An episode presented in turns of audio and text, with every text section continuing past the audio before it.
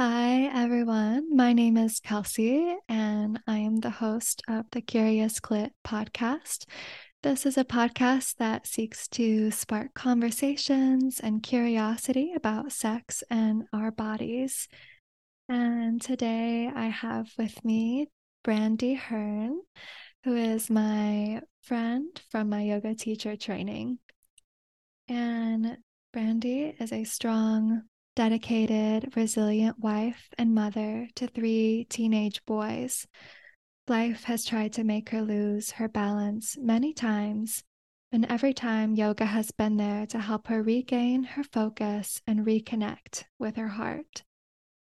Health challenges took hold in March of 2022.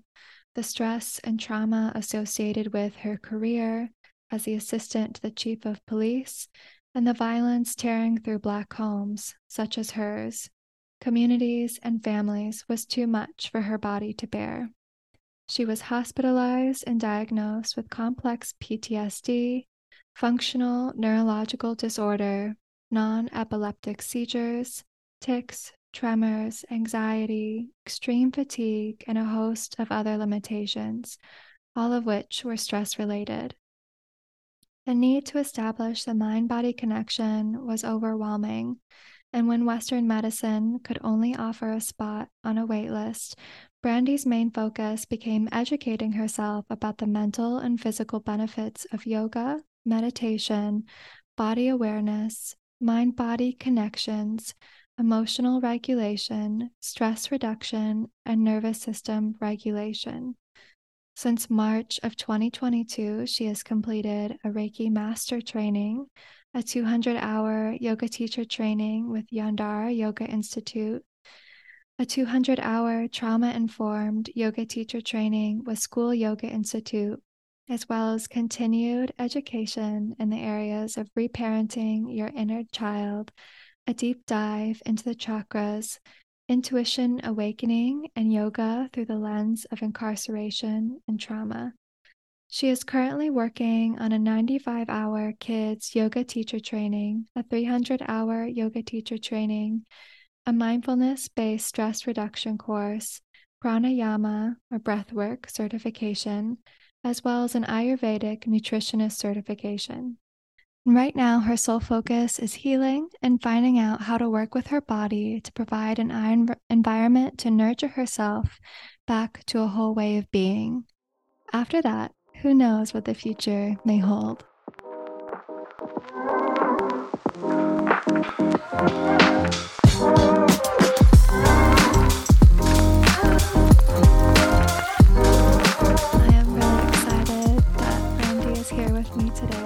Her story has always really impacted and resonated with me from when I first heard it at our yoga teacher training to now. And I'm really grateful that Brandi is here today to share her story with all of us. So, welcome, Brandi.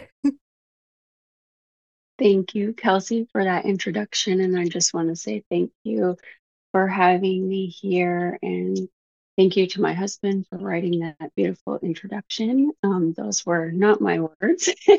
um, so I appreciate him very much. And um, yes, my journey has been, it's been a journey. So I am grateful, so grateful to, to be here with you today and, and be able to speak and do a podcast with you.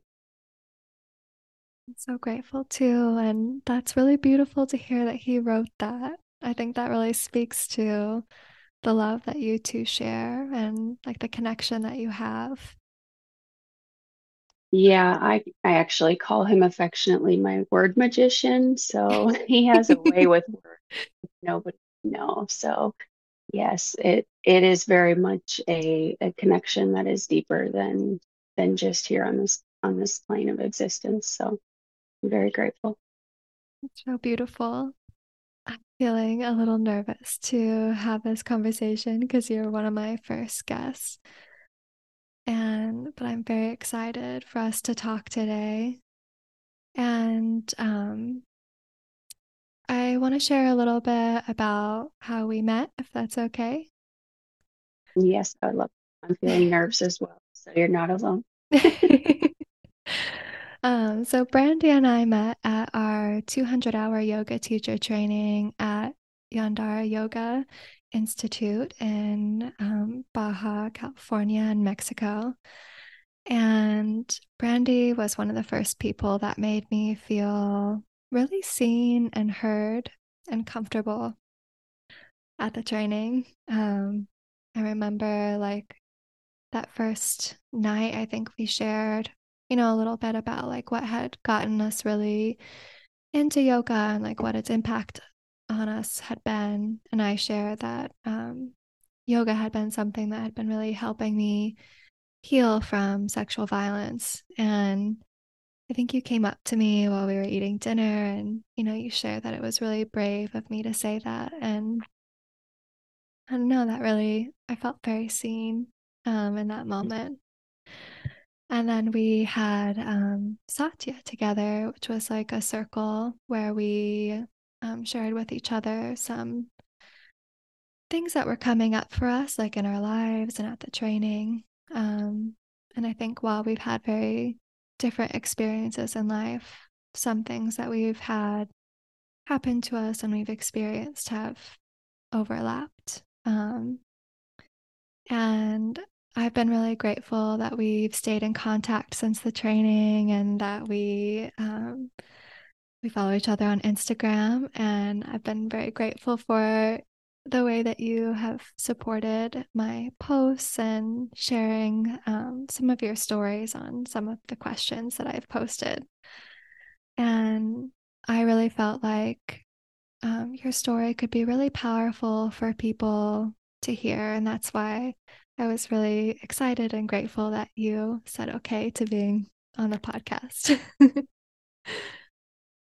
Well, I'm really excited and grateful that you asked me, and I mirror that sentiment back to you that you sharing what you did made me feel really seen. Um, I have not been around a group of individuals before that were that open and that willing to be that open.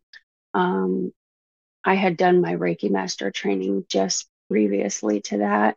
So my heart chakra had already been burst wide open by the lovely, lovely group that I had been with previous to that. And it was the perfect space to step into. And I felt with you sharing what you did, it allowed me to drop my guard right away. And like you said in that first Satya circle, I just felt seen by the people that were there and that I could just bare my soul and it would stay right there on that sand and it wasn't going anywhere. So I appreciated the space that you opened up. I think it was a great way to start the entire training and to know that we're safe in this space to be who we are and to come as we are and to show up as we are. Yeah. So I really, really appreciated that about you. Thank you, Brandi. I think that space was so powerful for, you know, like, like you said, to be able to be there and to open up and share with people. Because I think that oftentimes we don't share those things. And I think sometimes by not sharing, that actually ends up causing more harm than um, if we were able to you know, share with people what we've been experiencing and going through. So, to your point, that's exactly what caused my health concerns. And that's why I'm so full of gratitude to be able to speak with you today. Um, as last year, I, I completely lost that ability to, to speak. And that was due to many, many years of not speaking my truth. And then finding myself in a position working for the police department where I had to speak their truth, which was almost in direct opposition of my truth. Uh, so it created an extreme imbalance inside of my system. And it threw me into these seizures and the inability to walk and inability to speak. And that is what I've been doing over the last last year is finding my center and knowing what keeps my body at a level where I can tolerate life. And that is speaking my truth and not stuffing emotion or my truth down, but letting that out. Yeah. And that must have been an incredibly challenging process to be able to to start speaking again, to learn to feel safe in your body, to not be just pushing everything down like you'd had before to survive. Yeah, and trust me, it's a work in progress. I I've had multiple seizures this week, and so it it, it is um, something that I'm con- constantly working on, and I'm you know getting a lot of assistance with. And um, again, my family, my husband really is my rock and my anchor. He's taking a yoga teacher training as well, as well as a meditation coach. Oh my gosh. um, yeah, I was prescribed meditation and yin yoga. That is my current prescription from therapy. So my husband has taken it upon himself to learn meditation so that he can then teach to me since it is something that I'm prescribed. So that love there really runs deep and it is really what is opening my system back up to to even being able to function. I mean, I still sit in the parking lots of stores and and I leave because I, I can't get my body to, to physically go inside. So it it is a, a work in progress. Um, I use the same deck as you, the trauma informed yoga deck. Uh, yeah. I'm looking at one of the cards right now. It says, I deserve to feel safe. Oh. Uh, I have not been able to say those words. I am safe until about three months ago. So it is a constant everyday struggle for me with my body. And so that's why I take it as seriously as I do. Uh, like you said, I have three sons, so I, I have a lot to live for. And I want to be able to walk and speak and be a part part of my children's life. So that that's really what motivates me to learn myself so that I can then show up at, as a whole person. Yeah. That's really powerful. And it um, makes me think a little bit about, you know, what was in your bio around like Western medicine failing you. Mm-hmm. And. I'm wondering if you could kind of speak a little bit about that process, like what like what happened around kind of like seeking out that Western medical care to, you know, really pursuing all these different paths to healing?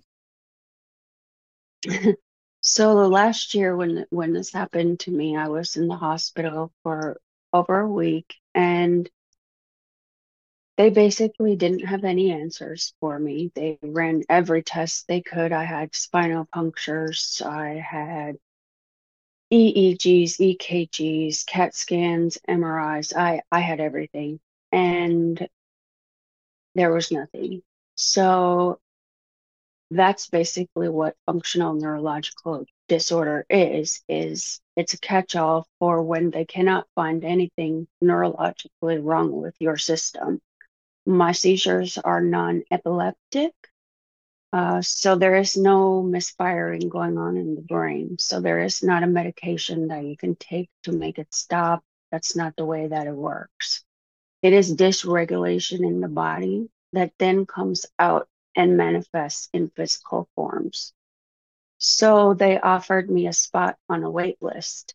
Post COVID, resources have been cut and I was put on a wait list for three to four months, is what they had told me.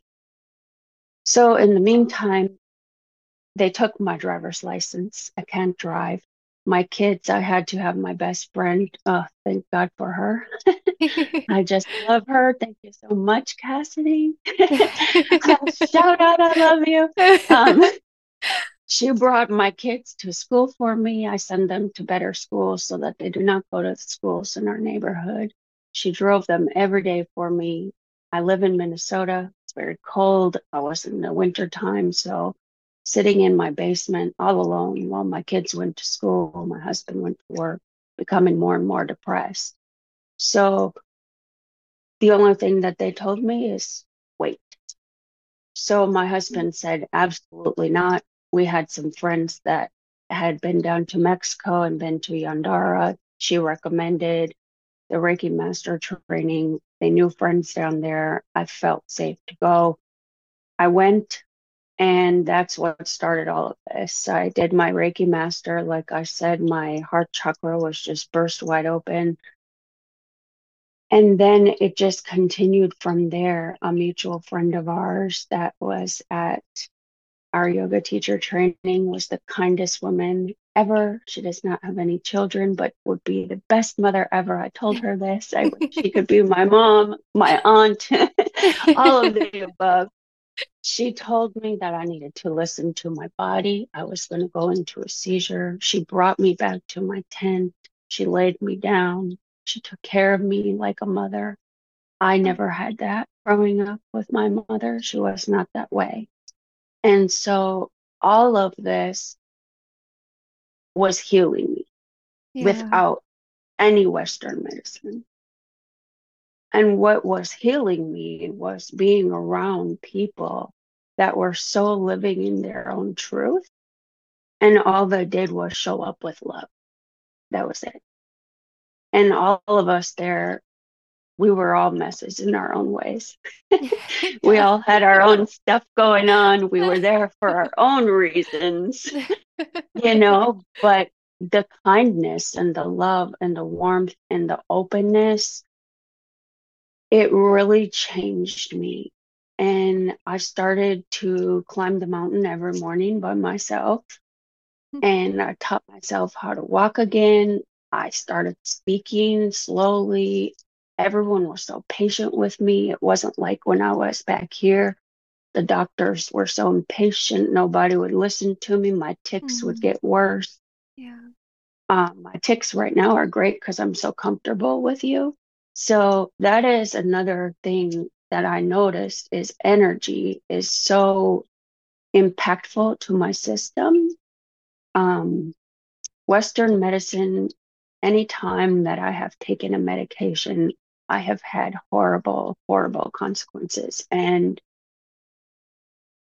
that's basically all they were offering too. So I took my chances and I went and the healing that I did was quantum while I was there. I actually had a quantum quantum hypnosis uh, session while I was there, and these different modalities that I was open to showed me a different side of healing and a different side of my own body and my subtle body energies that I had never known before. And again, that goes back to childhood being told by my mom that I was a weird, witchy little girl and I was born into the wrong family and always feeling like I was out of place. So I felt at place at Yandara. Those were my people. You were my people. I could tell you the deepest things in my soul and like be seen for who I was and be met with just nothing but love and compassion. And that was something that I had not experienced. And so it was so eye opening to me. And then when I came back, it was like Western medicine had the same thing to offer again. There was roadblocks mm-hmm. with insurance, and it was just one problem after the other. My job didn't do what they were supposed to. My insurance got messed up. It was a whole thing.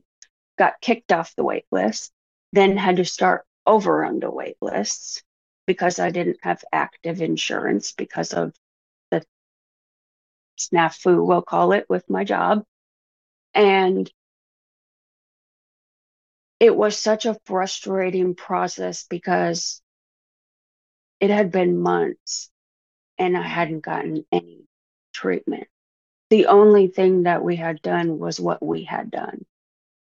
And I'm so grateful for my husband for taking the burden and the brunt of our three children and working every day and sending me there because that is the most healing that I've gotten in these, what, 15 months now since March of 2022. And yet, still to this day, the most help that I get is from myself and from my husband. And really, that's what Western medicine taught me is yeah. that it's all inside of us. So, when we're looking to Western medicine to help us they are treating the symptom, they're not treating the underlying cause. So, my underlying causes are stress and trauma. And so that's what needs to be treated is stress and trauma. And so my husband jokes now we're a trauma informed family. so if you're not trauma informed, like it might not work for you over here. So it's just kind of our approach to life now and having three kids and seeing that they each have their own trauma and they've lived here in this home with us but they all are very different and they all have their own stuff and that's really what this comes down to is yourself and that's what all these alternate modalities have taught me is nobody can tell me what my system is doing. Nobody can tell me if I have an internal tornado going on. They don't know. Yeah. Nobody can tell me if I have vomit up to here because I I don't know what is going on inside of me. A smell, a sound, a sight, anything can trigger trauma and everyone has varying degrees of trauma. And one thing working in the police has taught me is you can take 20 people that all saw the same thing and you will get 20 different versions of events because we all see it through our own lens. And that is what our bodies are telling us. The body keeps the score. That book opened my eyes like no other book before because that is the truth. Our body keeps the score, our trauma, our good, our bad, what we suppress, repress, all of it. And it manifests in our body and comes out physically in many different ways. And it's disease in the body. And so that's really what I'm focusing on is healing my own body. And like you said, that comes with sexual trauma that comes with racial trauma, that comes with familial trauma, generational trauma, all of that. And how do we sift through that and come back to the body? How do we get our body and our mind to work in unison? Because mine are fighting each other. And that's when I have seizures. That's when I can't speak. That's when I can't walk when my body and mind are at war with each other. You've been through a lot in the past year and a half and over the course of your life. And I think, you know, I've, always been struck by just so many things, but hearing the way that your body finally said, like, no, like, you're not listening to me. Like, I've been hurting so deeply and I really need to be heard. And I think it's really, I mean, powerful that like you finally started listening. And I think your body was very like clear about it. There were uh, warning signs. There's yeah. always warning times. I had a hernia in 2020. I should have listened then, but I did not. I went back to work three days later. So, like you said, your body is telling you, but it, it's up to us as to whether or not we're going to listen. Yeah. And I think that's something that I don't know, like Western medicine really misses of like just allowing people to really like witness those warning signs and take them seriously and not just trying to cover up the symptom of it, you know, because I think a lot of these issues are often caused by stress and trauma that people haven't addressed. And like you said, with your own experience, like in order to do that healing, you really have to address like the the roots of that trauma and that stress in order to do that. Um, yeah, I agree. And I think one thing my husband said, he said uh, he thought my body was addicted to stress. And I agree with him because I had lived in a stress state for so long that I think my body, the only way it knew how to function is with those stress hormones. And I think that's part of the reason why I chose the job that I did. But along with what you're saying is when we are constantly in stressful situations or traumatic situations, such as working for the police department and uploading photos and videos and witness statements and dictating reports, those are traumas that we are going through. Your body reacts the same way when you read, see, hear trauma as if it happened to you yeah. or is happening. So when we are in a profession where we are constantly being traumatized and then told to go to the next call or the next report or whatever, we are not allowing our bodies to feel what is happening and to move through that. We are just repressing and suppressing and repressing and suppressing until our bodies can't take it anymore. Yeah. And I think um, kind of like what you were saying is that our bodies become used to that stress for so long and like that's how we're functioning. It's like where our bodies are comfortable of just like repressing it and like continuing forward and not like actually taking time to acknowledge like the toll all those things have had on each of us. And like you said like we've all had experiences that are you know traumatic in various ways and I think about even like the experience of COVID on all of us. Like that is a worldwide trauma that we all went through and we all experienced different things. But, you know, like how many of us have actually acknowledged like the impact of that on our bodies and on a like in a deeper way. Exactly. I, I couldn't agree more. And I think having children has really opened my eyes to trauma in a different way as well. Um, everyone experiences everything differently, and seeing what each one of my children has gone through and the different traumas that they have witnessed or have had happen to them, and then dealing with that as a mother has really helped me to be able to deal with myself and then to also do that inner child work that reprocessing and that leads into sexuality and still being able to be open when you have had trauma regarding sexuality and how do you teach your children about sexuality when you've been traumatized. So I think it's just such a beautiful thing when we can wrap our minds around our own total existence so that we can show up from a whole place for others. Yeah, that's very true. Like, you know, we have to kind of understand some of the things that we've been through or we've experienced and how that might impact the way that we're interacting with people in our lives, including our loved ones, our kids, our spouses.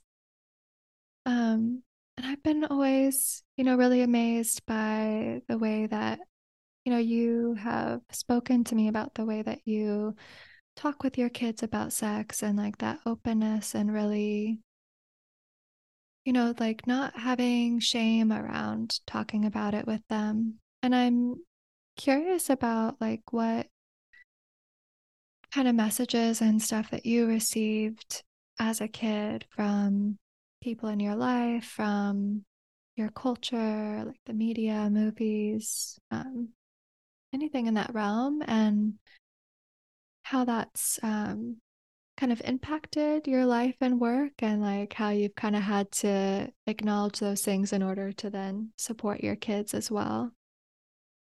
Sorry, that's a very big question. that's okay. I will unpack it little by little. No. Um so with my kids, my husband and I were very intentional with our parenting and the way that we approached sex with our children. My experience as a child was the exact opposite. Nobody talked about it, nobody said anything about it. Um, it wasn't discussed ever. So we came from a very religious background, strict religious background. And so I grew up that way. And sex was only for marriage and masturbation was bad.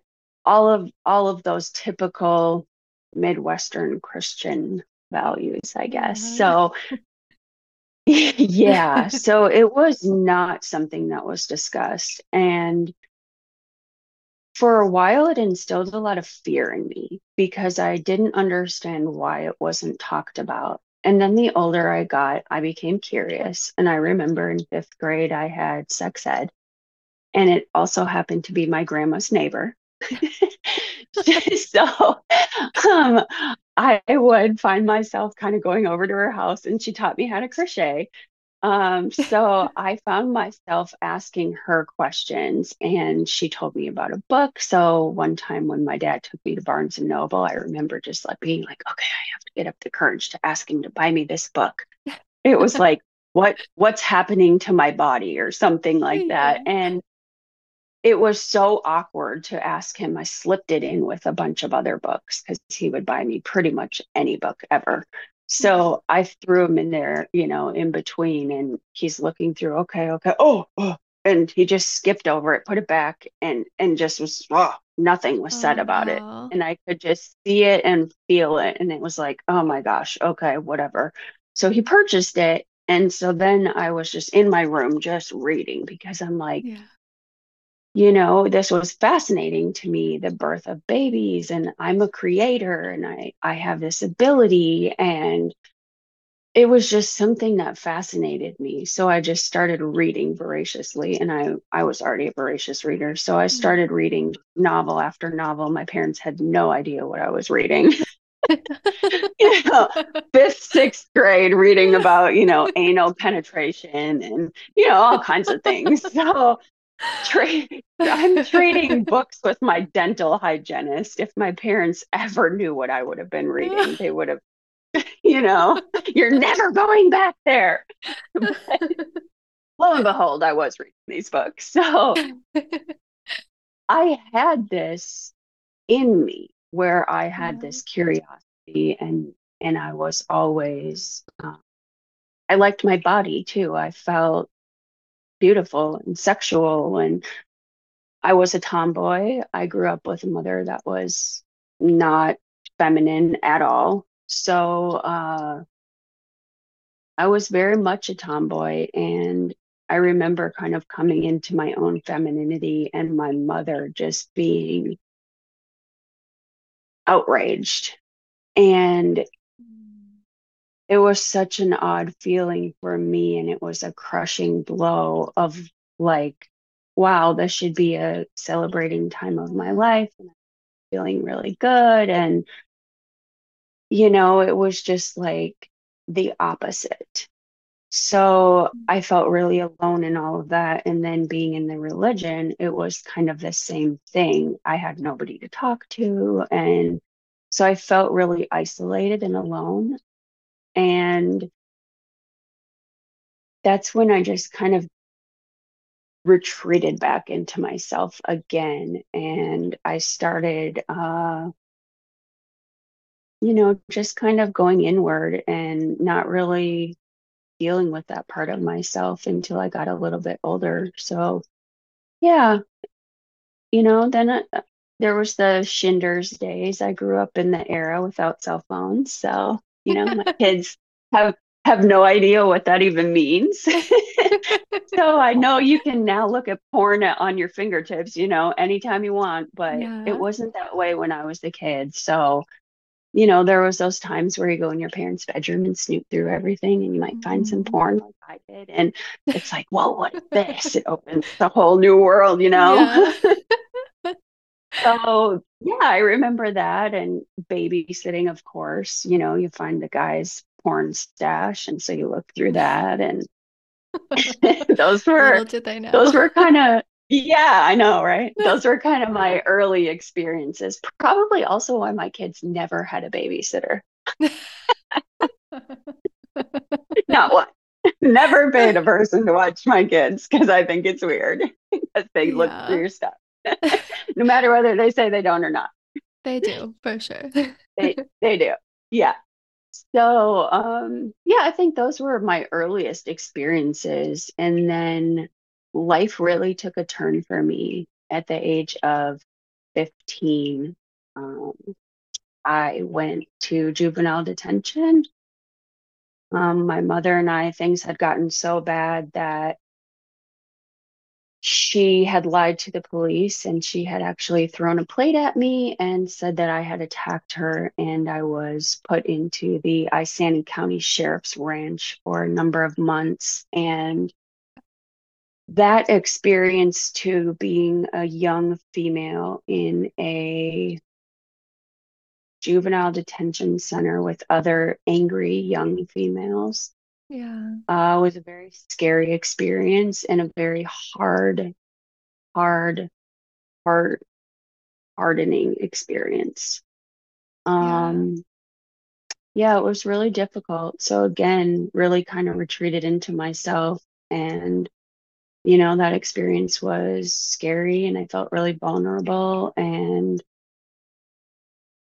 betrayed. So when I got out, you know, um, I made some unsafe decisions. I got with a guy and lost my virginity to him in one of my babysitting people's basements. Sorry, but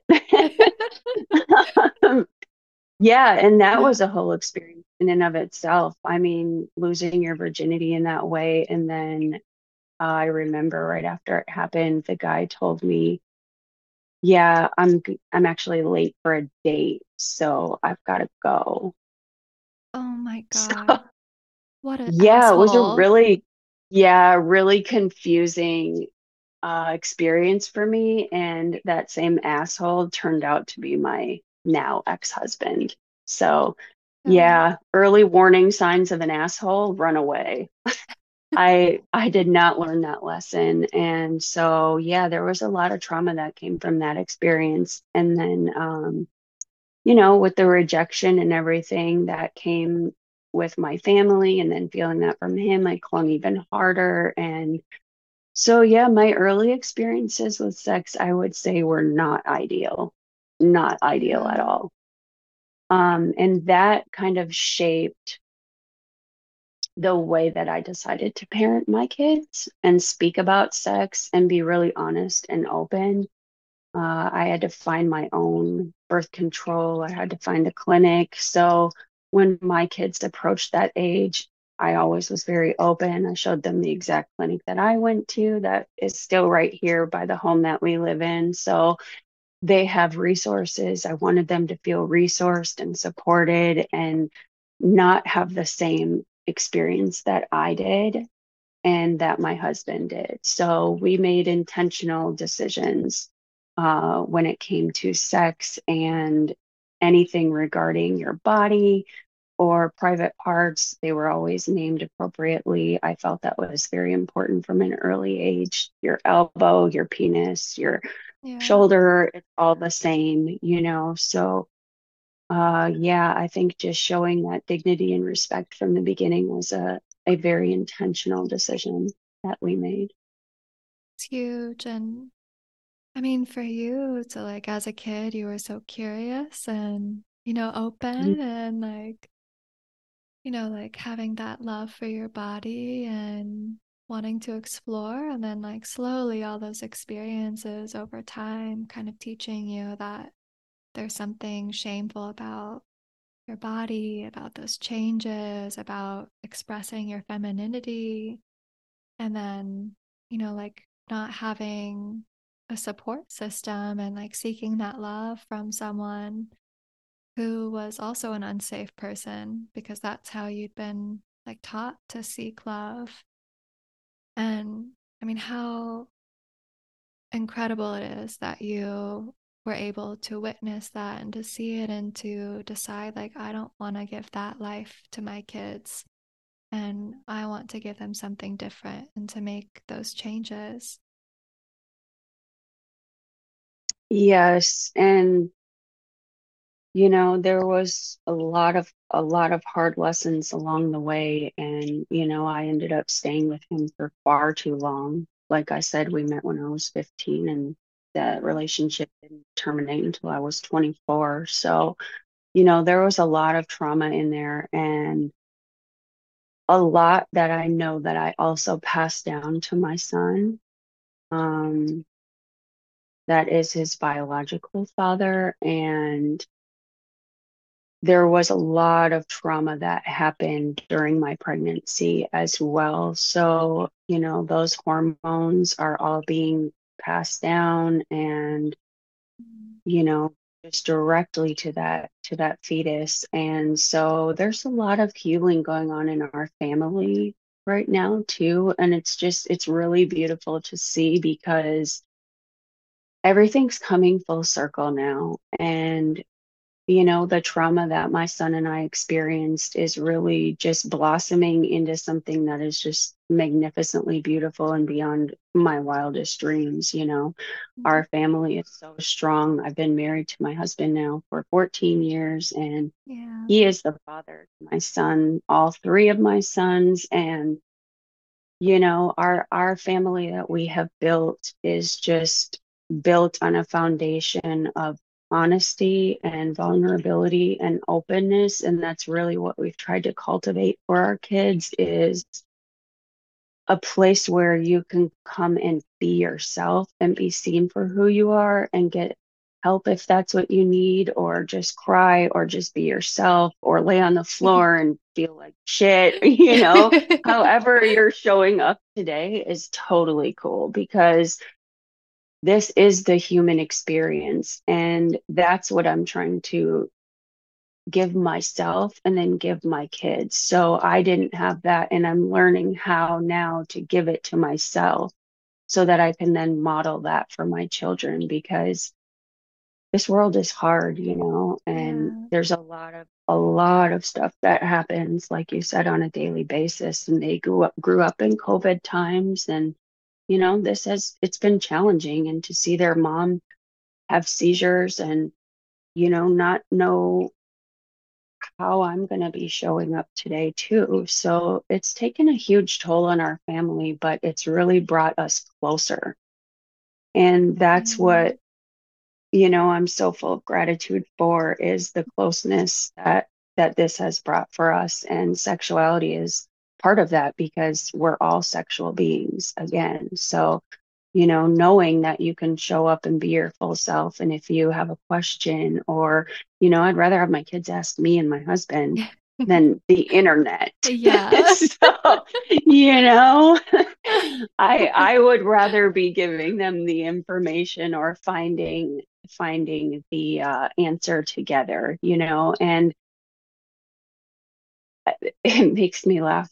My son's going to kill me for sharing this, but I'm going to do it anyway. my husband and I were in Mexico. My son was in kindergarten, and he, I, I get a phone call and I see it's the school. And at this time, my husband and I had been drinking. So, you know, I see this. So I'm like, oh, great, the school's calling me. So I answer it. And she's like, Mrs. Hearn, I need to inform you, you know, was uh, caught looking up sex on his Chromebook, you know. So, and I just burst out laughing, yeah, like you, because it was so funny to me. Like, yeah, he's five. Like, of course he was, you know, yeah. like we're curious human beings. And she got so upset at me for laughing. And I was like, you know, I'm sorry, but I find this funny.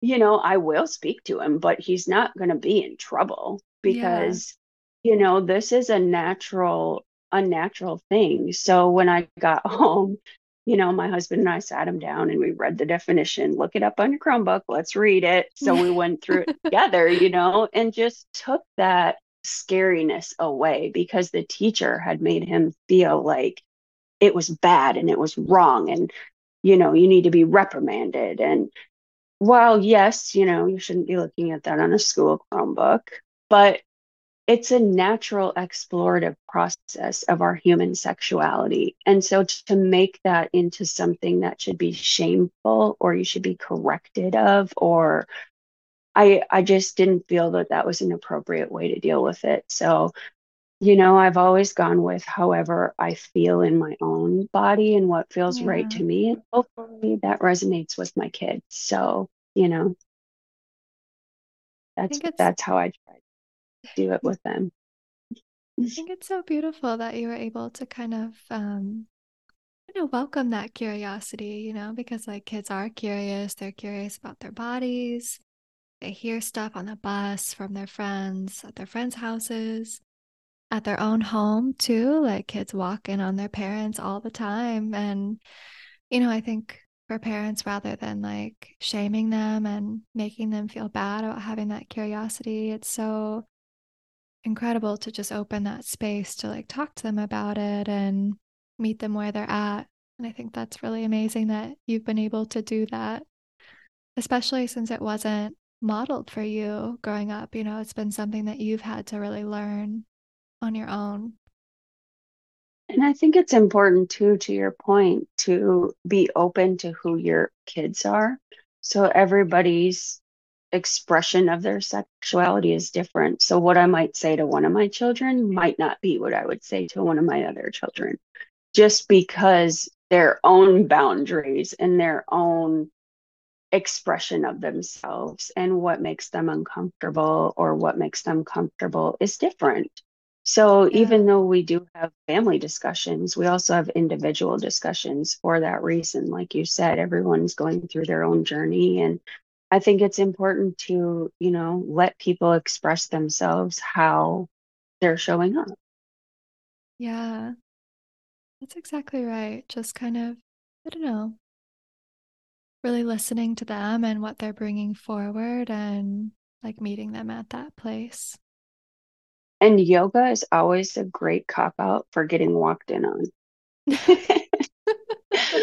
we just say we're helping each other stretch. That's what we used to say. You know, worked forever. Now it's like, hey, if you want to walk in our room without knocking, that's your own problem. Like, uh, yeah. I wouldn't walk in your room without knocking either. yeah.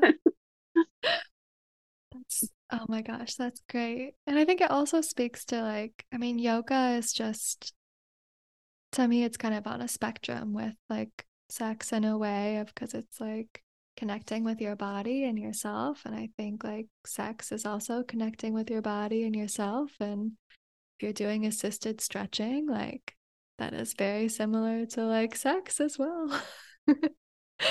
and I agree with you so much in that way as well because in speaking with my husband about this podcast and just sex conversations we've had, I I feel like sex for me was one of the only ways that I could really be in my body. And I think that's mm-hmm. why I've connected sexually so much because I feel so in my body when I'm having sex or being sexual um, yeah. in a different way totally different way than moving my body physically or any of those things. I mean, I've actually ripped my hamstring doing dancer's pose because I don't feel into my body. So yeah. it's a problem, you know, and I don't know when I'm when I'm in that sexual space I just feel into my body completely differently and my husband said that to me and it really resonated because it's like yeah it is a total different inward perspective so it was interesting to me as I was, you know, kind of preparing my mind for this podcast. I was amazed at how all the trauma that I've gone through sexually and being raped and you know, still having that openness and always feeling free sexually. Mm-hmm. Um, yeah, our body protects us in different ways. And I think one way my body protected me from those instances of molestation and rape and trauma to my sexual being is through leaving my body. And yeah. so, you know, it is a way that we do protect ourselves, but it also, I think, for myself, has really preserved that sexual energy and space for me where I can fully tap into that. And, I I don't have any of the trauma from it. So I it's just it's an amazing thing to me how the mind and the body and the it all works because you know I can walk into a grocery store and see cops and I, I can't even walk. But yeah. I've been raped and I can still fully express myself sexually. So yeah, it's just it's amazing to me how the body and, and brain connection works and to see it in in my own body and feel it in my own body. And I think for you, it seems like sexuality has been, like, even though it's been a source of pain, it's also been a place of immense like healing and connection and love and belonging and you know all sorts of incredible things yeah and as i was preparing too i thought about that with monogamy for me. I think that's a big reason why i've always been in like monogamous long-term relationships is that reasoning the safety issue. You know i don't feel safe in my surroundings at all basically ever right now. Yeah. um, so you know that's one of my goals is is felt moments of safety because i i do not feel safe and you know increasing that window of tolerance and learning our cues of safety and unsafe and how we're feeling really in that moment. And I think because for me, sex is such a in the moment thing yeah. that I'm so connected to my body in that moment. And that's how I want to ultimately live my life. So instead of disconnecting and instead of being hyper vigilant and, mm. you know, with my ex and all of that, there has been stalking and you know, real safety concerns for, you know, two almost two decades now. So yeah. my body living in that hyper vigilant, stressful state is really taking a toll on my body. And so I really want to live in that state that I'm in when I'm in a sexual space in my whole life. that's that's my goal. oh, that would be amazing. Like that, having those feelings of safety in your body and like being like so present and deeply there in your body and not needing to leave, not feeling scared about anything. And also feeling, I don't know, like connected. It seems that I feel like you and your your husband have like a really supportive and nurturing and caring connection we do. And I'm so grateful for that too, because I think that is what has really allowed me to express myself sexually in our marriage is that sense of safety that I have with him. He knows my better my body better than I do. And I will fully admit that. but that is why the sex is so good, in my opinion, is because he's so gentle he's so loving he knows my yeses he knows my nos without me even saying anything he can feel if i tense or move or eh you know there's yeah. bodily cues that he is so in tune with that it it just is everything is a yes almost because of the way it's done so I think that too, just really that foundation of safety and sexuality for me has really allowed me to explore that side of myself with my partner. So I think that's a huge, huge thing for me in sex.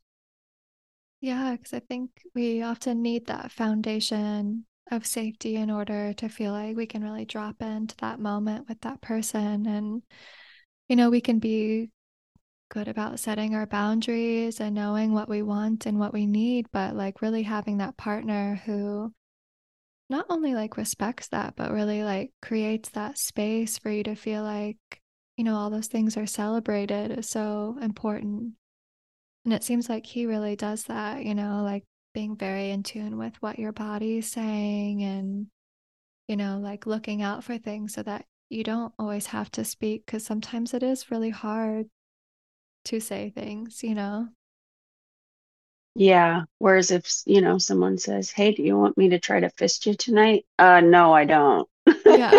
You know what i mean? Like uh, no that sounds like yeah. the opposite of something i want to do yes you know, whereas if someone just kind of eases you into it, you might be more open to it. But yeah. you know, it's those type of things where it really is the felt versus the said. So, you know, there's so much in our relationship in our marriage that is a felt sense of safety that creates that type of environment and i'm hopeful that that's what our kids feel as well is that that safety of being here at home is something that keeps them open open to possibilities open to yourself open to others you know just that openness where you feel free to explore.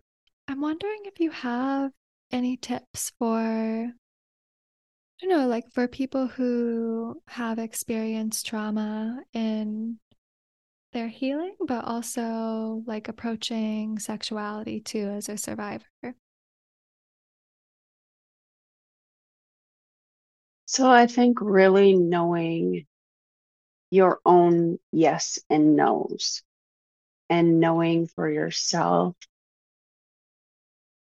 what those boundaries are, and then having a partner or someone that you're with, whoever that may be, setting those boundaries and knowing that this will be a safe exchange of energy, whatever level that may go to, but knowing that both people are here, fully present, and that this is a safe exchange place. So, you know, I think really just honoring your own body and your own journey and and really listening to what a yes feels like in your body and what a no feels like and then just speaking your truth. If it's a yes, say yes and if it's a no, say no. Just be fully yeah. present in your body and and go with what does or doesn't feel right to you. That's really powerful. Um, for someone who might not know like what a yes or what a no feels like, would you have any advice for them? Uh, so this is something that I think for everybody it feels different, but a yes for me is an excitement. It's a adrenaline rush. Um, could be a flushing, a tingling feeling. A no is like an instant jarring no for me nowadays. Before my yeses and nos were very muddy. Um, yeah. I have really started journaling and deciphering do's, don'ts, wants, needs, desires, um, things I don't like. And my husband, again, is so supportive in this, and my kids. Um, my son said to me the other day, You don't need to always put us first. You know, if you have to be oh. somewhere, you should get there. so I think, you know, like having a support system around you too that supports your yeses and your nos. I think that is so important so that you can really tune into what a yes or what a no feels like for you. Yeah, that's really powerful to have that big support system there to kind of help you. Yeah, I think it's really important, especially if you're learning to tune into your body. um, for me now, you know, a tightening of my throat, inability to get my words out, my tics getting worse. All of those are symptoms and signs to me to say, whoa, something isn't right here, whether yeah. it's someone's energy or whatever is going on. So mine are a little bit more obvious now. um, where before, you know, I wasn't really paying attention. So my body had to say, hey, wake up. so now mine are pretty obvious. Um, you know, if I'm not living in alignment and with my truth, that's when I end up having tics. And um, if I continue down that path, then that's when I end up having a seizure. So mm-hmm. for me, it really has all become about listening to my yeses and nos. And being a mother, that's really hard because I have three children and I have a husband and I was a career woman. So yeah. There basically was nothing I was saying no to. I was saying yes to everything. Yeah. And I burnt myself out. So you know, um, if I could give people advice, it's to listen to your fuck yeses and your fuck nos and really stand on that and say, this is not in alignment for me and this isn't working and this is a no for me. And that's something that I'm learning to do. So, you know, that's that's my advice. Gosh, yes. And it can be such a tough process. And I like you know that you acknowledge that it's something that you're still learning too because i think sometimes we want it to be like something that we overnight shift and mm-hmm.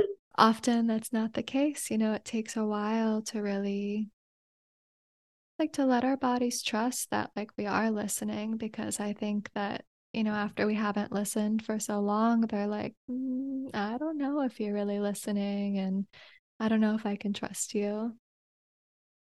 And that's what this whole experience has really taught me is that right there because I was so going against myself even after I had gotten sick and after I 6 months in I really thought that this would just go away and that I would go back to work and return to my old way of being.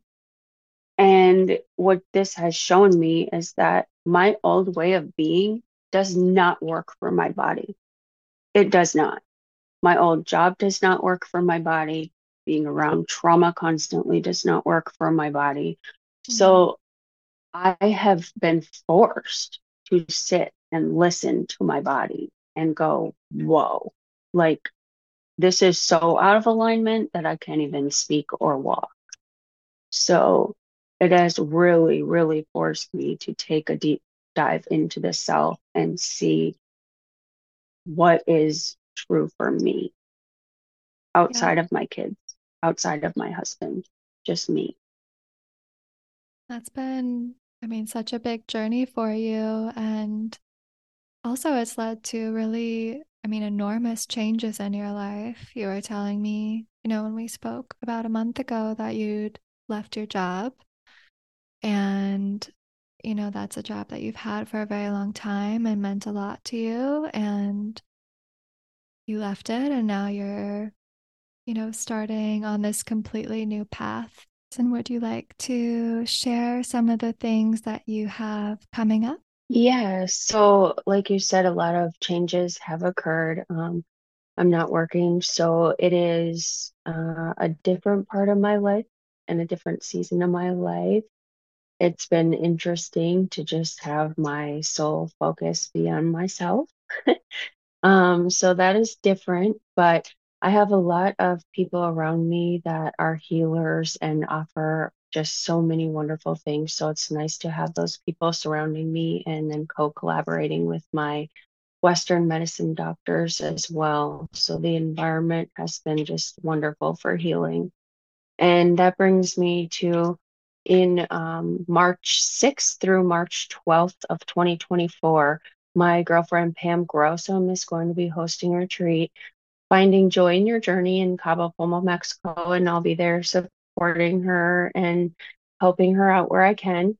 But this is just something that I'm so excited to be a part of. Um, Pam is an intuitive healer as well, and she has really helped me uh, along my journey of healing over the last 16 months. And her husband is a acupuncturist. So it's just been so nice having this team around me and it'll be nice to be there to support her on this journey as well. So come down to Cabo Pulmo, Mexico and join us March 6th through March 12th, 2024. Oh my gosh, and then, yeah, sounds amazing. Yes, it, it, it will be great. It's such a healing healing environment down there. Um, it is just a magical, magical place down there, and the people and the amount of healing energy that will um, exude from the space will just be magic as well. So, um, yeah, my my sole focus here is on healing, and that's what I continue to do. So, I just appreciate you opening the space and, and allowing me to be here with you in this uh, safe environment, healing environment. Thank you, Brandi. It's been so lovely to hear your story and your journey. And I'm so excited that you're taking this time to just focus on your healing. And I'm excited to hear about all the things that come next for you. So thank you for being here on the podcast. Thank you, Kelsey, and thank you for your continued support. So I can't wait to see what comes next for you as well. thank you.